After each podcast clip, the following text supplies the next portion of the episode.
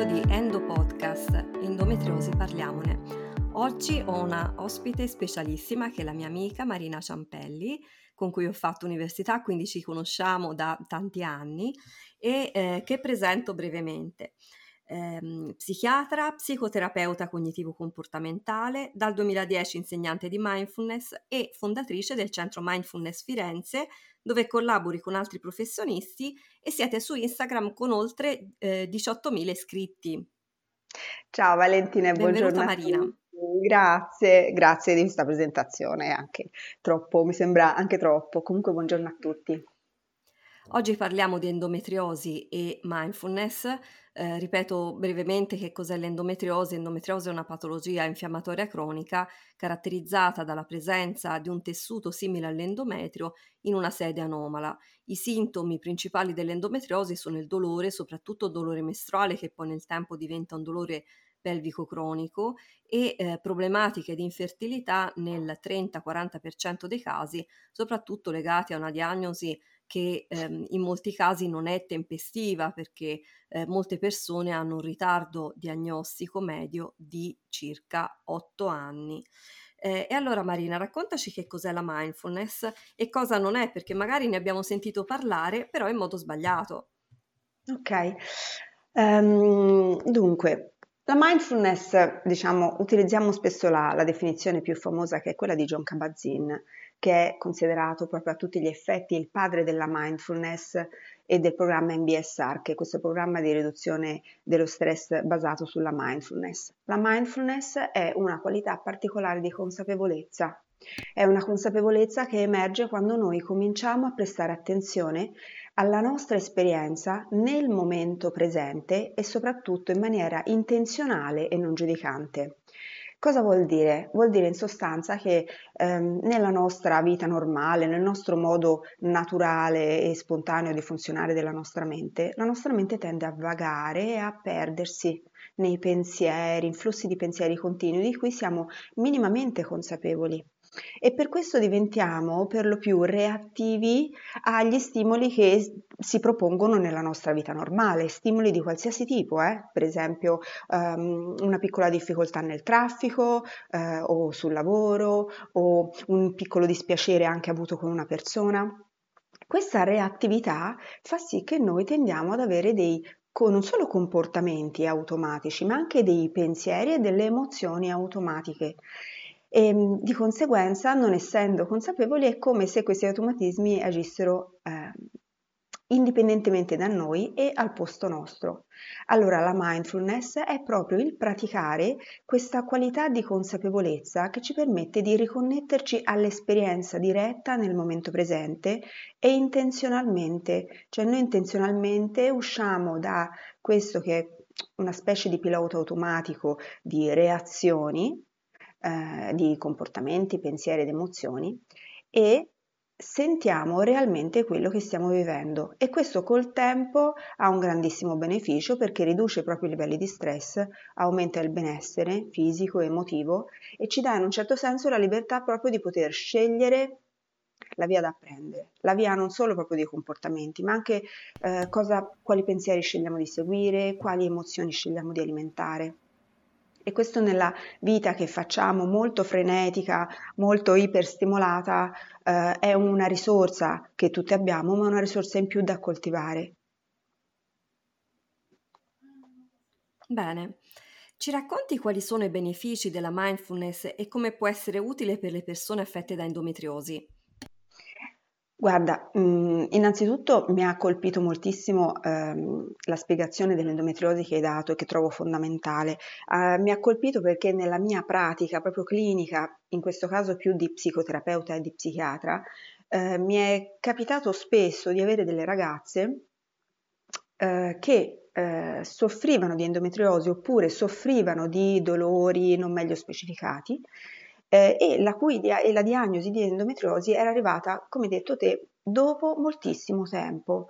eh, in alcuni casi di fronte a un quadro un po' vago di dolori, eh, io stessa mi sono ritrovata a suggerire di fare delle indagini approfondite e sono molto felice di avere te come punto di riferimento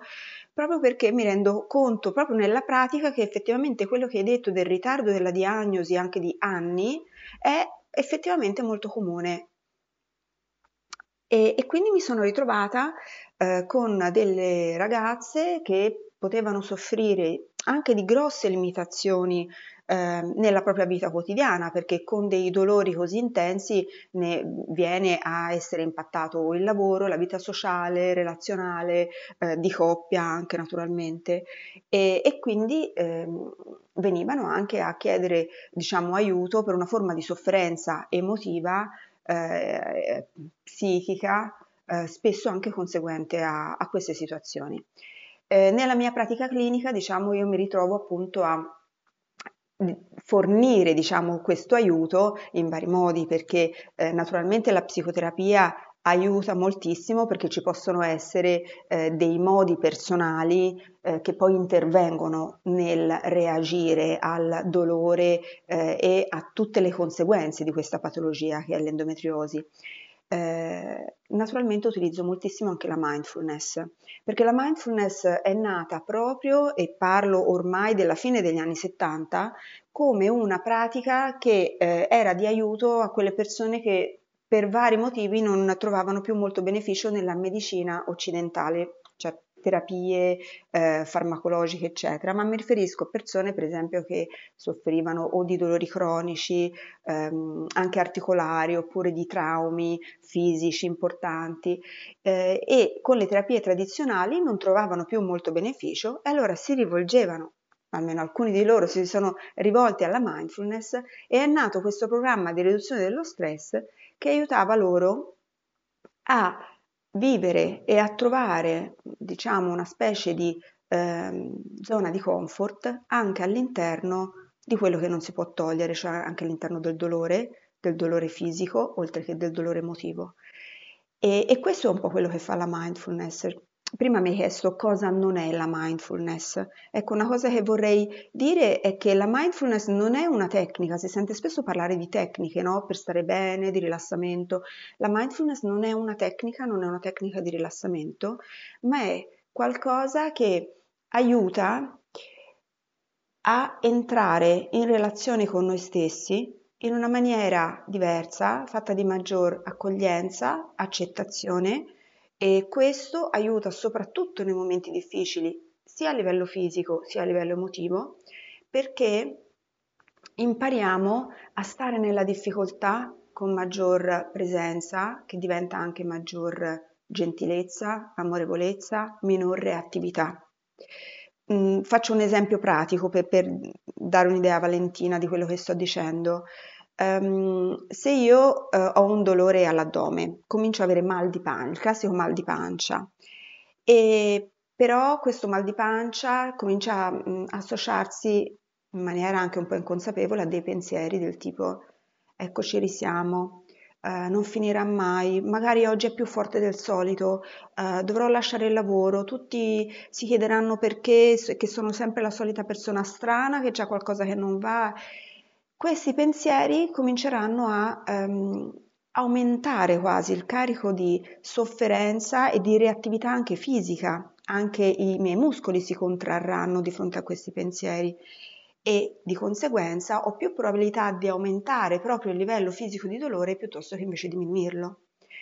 La mindfulness, aiutando a riconoscere questa reattività emotiva e dei pensieri, permette di trovare uno spazio di maggior calma e quiete interna in modo da poter provare a stare anche con il dolore, il mal di pancia in questo caso, ehm, senza reagire, senza aumentare quel carico di sofferenza. Bene. Bene, ma parliamo anche della stanchezza cronica, che è un sintomo che frequentemente si associa all'endometriosi, con anche difficoltà a dormire, difficoltà a concentrarsi. Anche in questo ci può aiutare la mindfulness? Diciamo che la mindfulness aiuta un po' proprio in tutte le forme di stress, a partire dal Innanzitutto cos'è lo stress? Lo stress è qualsiasi situazione di aumentata richiesta ehm, a livello fisico, a livello emotivo, da parte dell'ambiente esterno o anche interno, cioè i nostri pensieri che ci richiedono un livello, per esempio, di prestazione maggiore. Devo essere brava, devo avere questo risultato, devo stare bene, devo essere forte. E per questo, attraverso la pratica della mindfulness, impariamo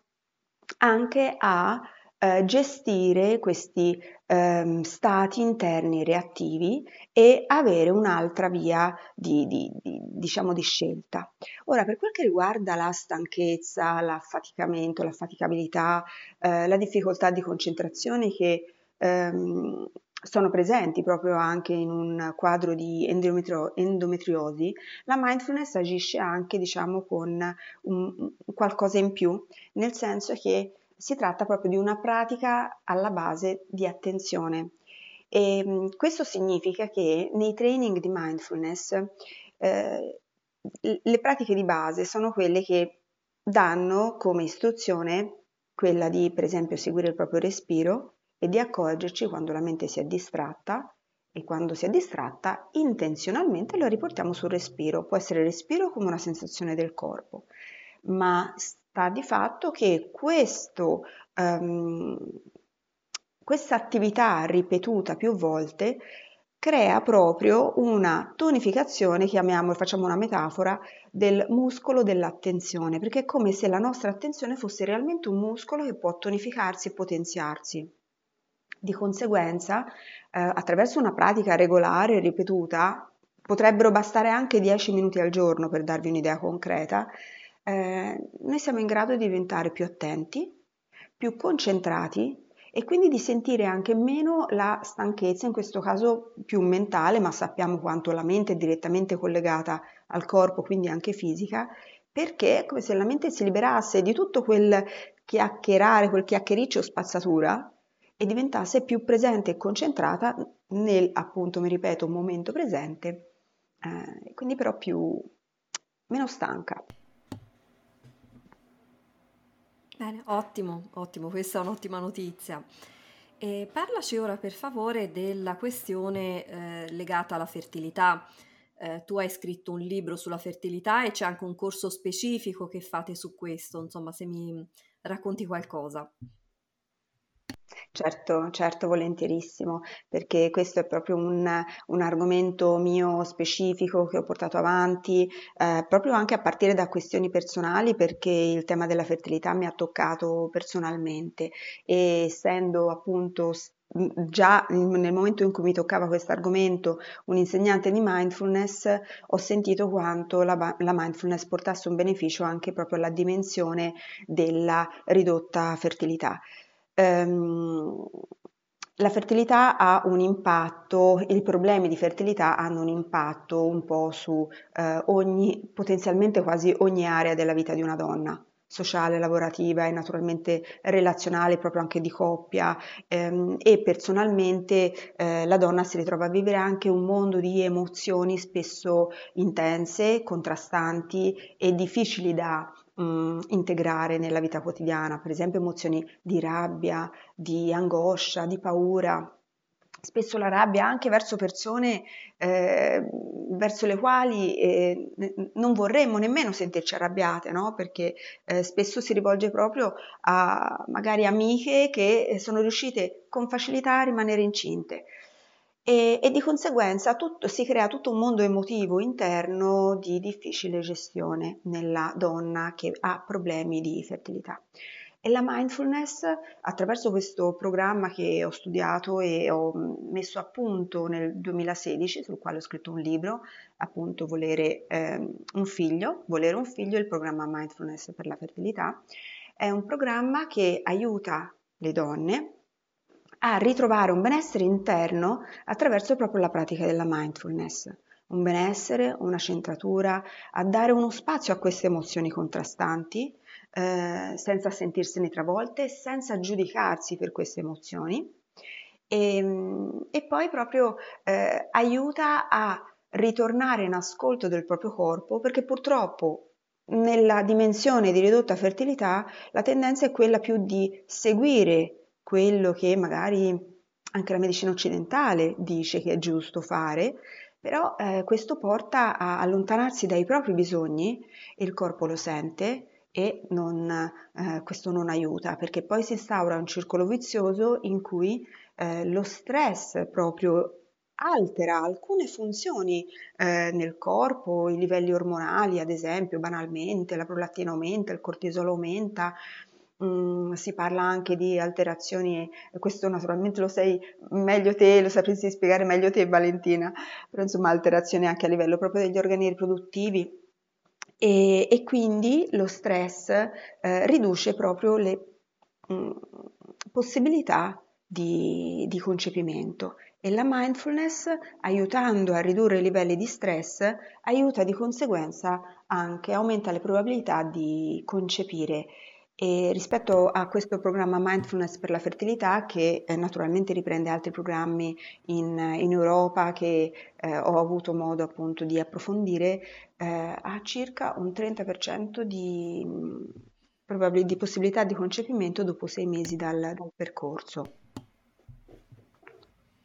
Bene, ottimo, questo è molto interessante. Eh, per chi vorre- vuole approfondire c'è la possibilità di acquistare il libro di Marina, trovate il link nella descrizione dell'episodio e poi soprattutto vi consiglio di ehm, seguire il canale Instagram di Marina dove tra i video trovate delle pratiche di 10-15 minuti che sono adatte anche a chi non ha mai praticato. Eh, se poi questo eh, questa pratica vi appassiona, come è successo anche per me, potete fare degli approfondimenti e quindi partecipare al corso MBSR che ehm, è disponibile anche online, quindi per chi non abita a Firenze, e il corso sulle emozioni che ho fatto anch'io. Eh, su questo appunto mi soffermerei a parlare di un'emozione che è prevalente in chi soffre di endometriosi, la rabbia la rabbia di non essere credute, la rabbia di avere mh, bisogno di molti anni per avere una diagnosi, il fatto che non ci sia una terapia risolutiva,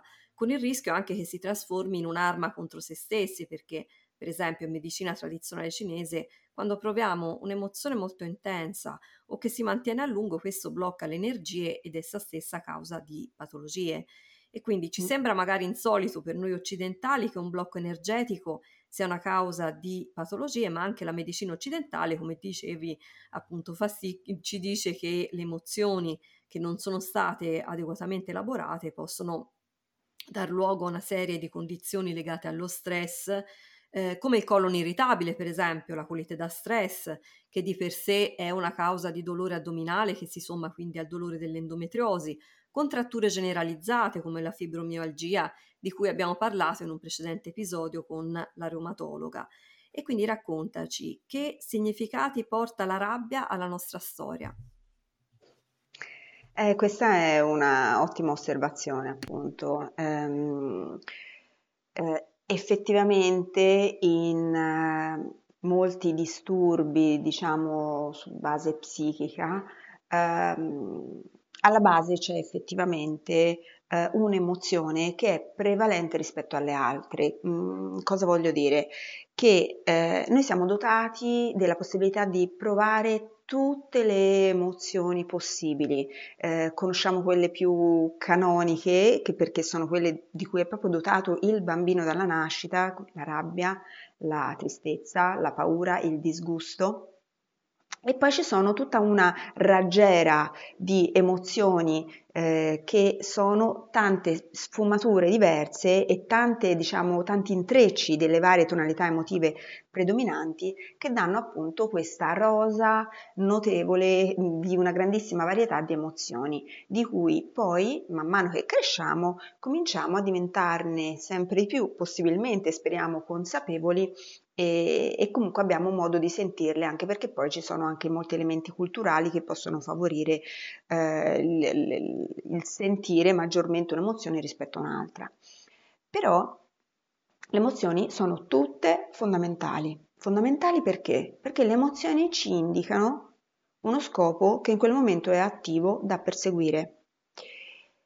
Di conseguenza non esistono emozioni di serie A ed emozioni di serie B emozioni positive, emozioni negative, anche se siamo portati a definirle così, ma siamo portati a definirle così per il semplice fatto che ci sono delle emozioni che non ci fanno sentire bene e quindi siamo portati a chiamarle emozioni negative ed emozioni che invece ci fanno sentire molto bene, la gioia, l'eccitazione, no? E, e quindi le chiamiamo emozioni positive. Ma da un punto di vista evolutivo, ogni emozione è fondamentale perché ci dice qualcosa di noi che in quel momento è attivo e che ha bisogno di essere ascoltato perché indica uno scopo da raggiungere. Allora, i, come vi dicevo, i disturbi psichici spesso partono dal fatto che c'è un'emozione che domina sulle altre, perché in condizioni normali c'è un fluire continuo, costante di tu, un po' tutte le emozioni. E se guardiamo i bambini, sono in grado di passare dal pianto disperato alla gioia in un attimo, perché è così che funzioniamo a livello emotivo. Le emozioni sono rapide e quindi l'una può seguire un'altra anche completamente diversa nel giro di un istante e va bene che sia così. Da adulti invece succede un'altra cosa, oltre a questa po- possibilità che comunque rimane, però in noi comincia a prevalere qualcosa di più mentale, cioè proviamo un'emozione, ad esempio ehm, qualcosa che ci è stato sottratto, eh, ci produce rabbia perché in quel momento si attiva lo scopo di eh, voler eh, riavere quella cosa che mi è stata sottratta. Però oltre questo può aggiungersi eh, degli schemi reattivi mentali che cominciano a dire quella persona non doveva farmi questo torto, um, devo uh, ristabilire eh, il, la priorità e le gerarchie relazionali, um, non mi merito questo comportamento e quindi senza volere con i pensieri alimento ancora la rabbia che può diventare rancore, eh, odio, disprezzo, eccetera. Questi meccanismi fanno sì che un'emozione tenda a essere involontariamente alimentata da noi e, quindi de- diventi predominante, più statica, più solida, più monolitica rispetto ad altre emozioni. Ho fatto l'esempio della rabbia, ma lo potrei fare eh, anche per esempio sulla tristezza. Eh, quella persona non mi ha salutato, questo mm, mi rende triste perché ho perso l'occasione di salutarla, però poi posso cominciare a dire ehm, eh, non mi ha visto perché io non valgo niente, io sono una persona trasparente, un altro l'avrebbe salutato e me no, e la tristezza mia spontanea può amplificarsi e diventare monolitica. Allora la rabbia spesso è un'emozione che noi tendiamo a giudicare negativamente, come se non ci dovesse essere. Invece cosa indica la rabbia? La rabbia indica che c'è un ostacolo fra noi e un bisogno che dobbiamo soddisfare. Possono essere bisogni di vario tipo, per esempio il bisogno di sentirci ascoltati, supportati, compresi. A quello scopo è importante non è da giudicare, non è da giudicare la rabbia che segnala quello scopo che è nel rischio di non essere soddisfatto. Di conseguenza, ehm, in tutte le condizioni in cui c'è un aumento della rabbia come emozione, come appunto nel caso dell'endometriosi, la cosa veramente importante è cominciare a sentire questa rabbia, a non giudicarla e a capire quale scopo è frustrato in quel momento forse lo scopo di non sentirsi persone, eh, fra virgolette, normali perché non riusciamo a fare quello che altre donne fanno con la stessa facilità. Ok, va bene. Allora impariamo a trovare una strategia anche interna che ci aiuti a andare verso la rabbia, verso lo scopo della rabbia, cioè sentirci a posto, adeguate, però con una modalità che sia realmente più funzionale, perché il problema di queste emozioni che tendono a predominare è che poi rischiamo di avere delle modalità che non sono così funzionali, che addirittura ci allontanano dallo scopo invece che avvicinarci e quindi la rabbia potrebbe fomentare un'attitudine di allontanamento, di astio verso gli altri che invece che avvicinarci a quello scopo ci allontana e instaura quindi un circolo vizioso poi negativo. Sì, e poi consideriamo che la rabbia è anche un grosso tabù, soprattutto per le donne, perché sembra che le donne non possano essere mai arrabbiate. Il patriarcato è una, eh, ci ha veramente mh, censurato questa emozione in, eh, in particolare la donna arrabbiata viene ridicolizzata, la sua rabbia viene ritenuta illegittima e eh, teatrale, quando invece la rabbia può essere anche una spinta positiva perché può essere anche una forza di cambiamento e non un qualcosa che ci teniamo dentro e che ci, eh, e che ci distrugge. Eh, ma come psicoterapeuta, quando è il caso di richiedere un supporto psicologico? Quando è che serve davvero? Eh, questa è un'ottima domanda, Valentina, perché mh, mm, spesso per lo più eh, si tratta di un bisogno soggettivo, nel senso che è la persona o la donna in questo caso che sente, che sente di aver bisogno di un aiuto in più, un aiuto in più che è dato appunto da una psicoterapia in cui eh, si va a guardare insieme in profondità certi meccanismi reattivi che, come dicevo riguardo all'emozione rabbia, possono essere disfunzionali, cioè non aiutano a ottenere gli scopi importanti per quella persona, ma addirittura li peggiorano, li allontana da questi scopi. E quindi il bisogno soggettivo di un qualcosa in più deve venire dalla persona stessa, anche perché quando non viene dalla persona stessa, ma come dire, magari un familiare che suggerisce la possibilità di una psicoterapia o di un aiuto maggiore, se la donna, ora perché stiamo parlando di endometriosi, se la donna in quel momento non è arrivata a un punto di, fra virgolette, maturazione interna rispetto a quella necessità, è abbastanza inutile forzarla in quella direzione perché ogni cosa ha il suo tempo e il suo tempo di maturazione. In ogni caso, la sofferenza soggettiva, eh, la sensazione di aver bisogno di parlare con qualcuno è il primo motore che deve portare a eventualmente scegliere di fare una psicoterapia o di avere un supporto di tipo psicologico. Benissimo, anche perché poi tante volte l'endometriosi, soprattutto all'inizio, viene scambiata per una malattia psicosomatica quando assolutamente non lo è, eh, però poi si può sommare appunto il dolore, la sofferenza che ne deriva eh, e il dolore stesso, come dicevamo, può essere causa di dolore in altri organi apparati. Questo vuol dire anche un po' superare il tabù culturale per cui è difficile chiedere aiuto in una società in cui la performance è l'obiettivo e ci fa credere che basta volere un qualcosa per poterlo raggiungere, quindi poi se vuoi è un famoso slogan che andava di moda negli anni 80 e 90, ma in realtà poi diventa un boomerang che fa, sentito, fa sentire inadeguato chi soffre di una malattia cronica o di una condizione psichiatrica, per cui sembra quasi che non si impegni abbastanza per stare bene, un po' come dire non essere triste al depresso. Ed è una falsa credenza, insomma, che deve superare soprattutto chi circonda la persona con malattia cronica.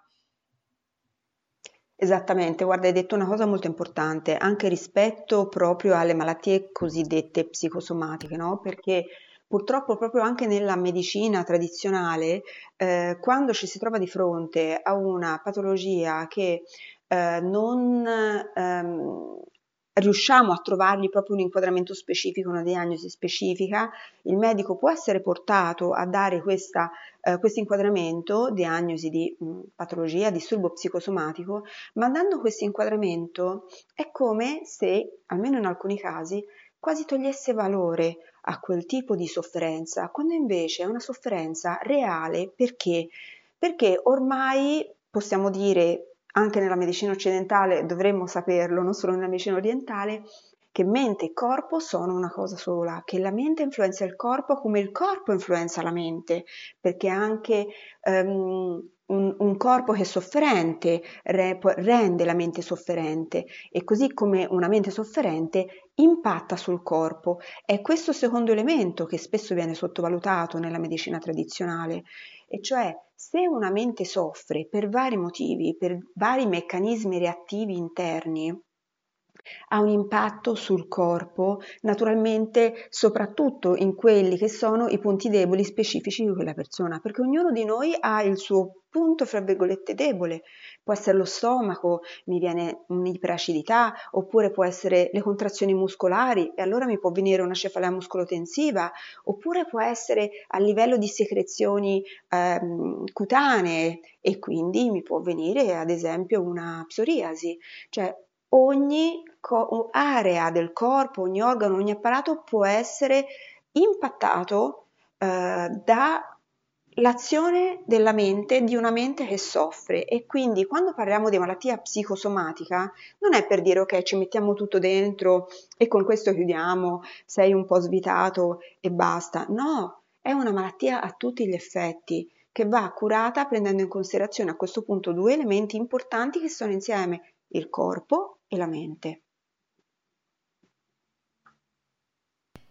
Benissimo, bene, grazie per questo tuo intervento, io condivido tutto quello che hai, che hai detto e ti ringrazio anche per averci eh, regalato una delle vostre meditazioni che poi trovate come episodio a parte. Eh, vi consiglio di seguire Centro Mindfulness Firenze su Instagram e eh, se siete interessati alla questione della fertilità trovate il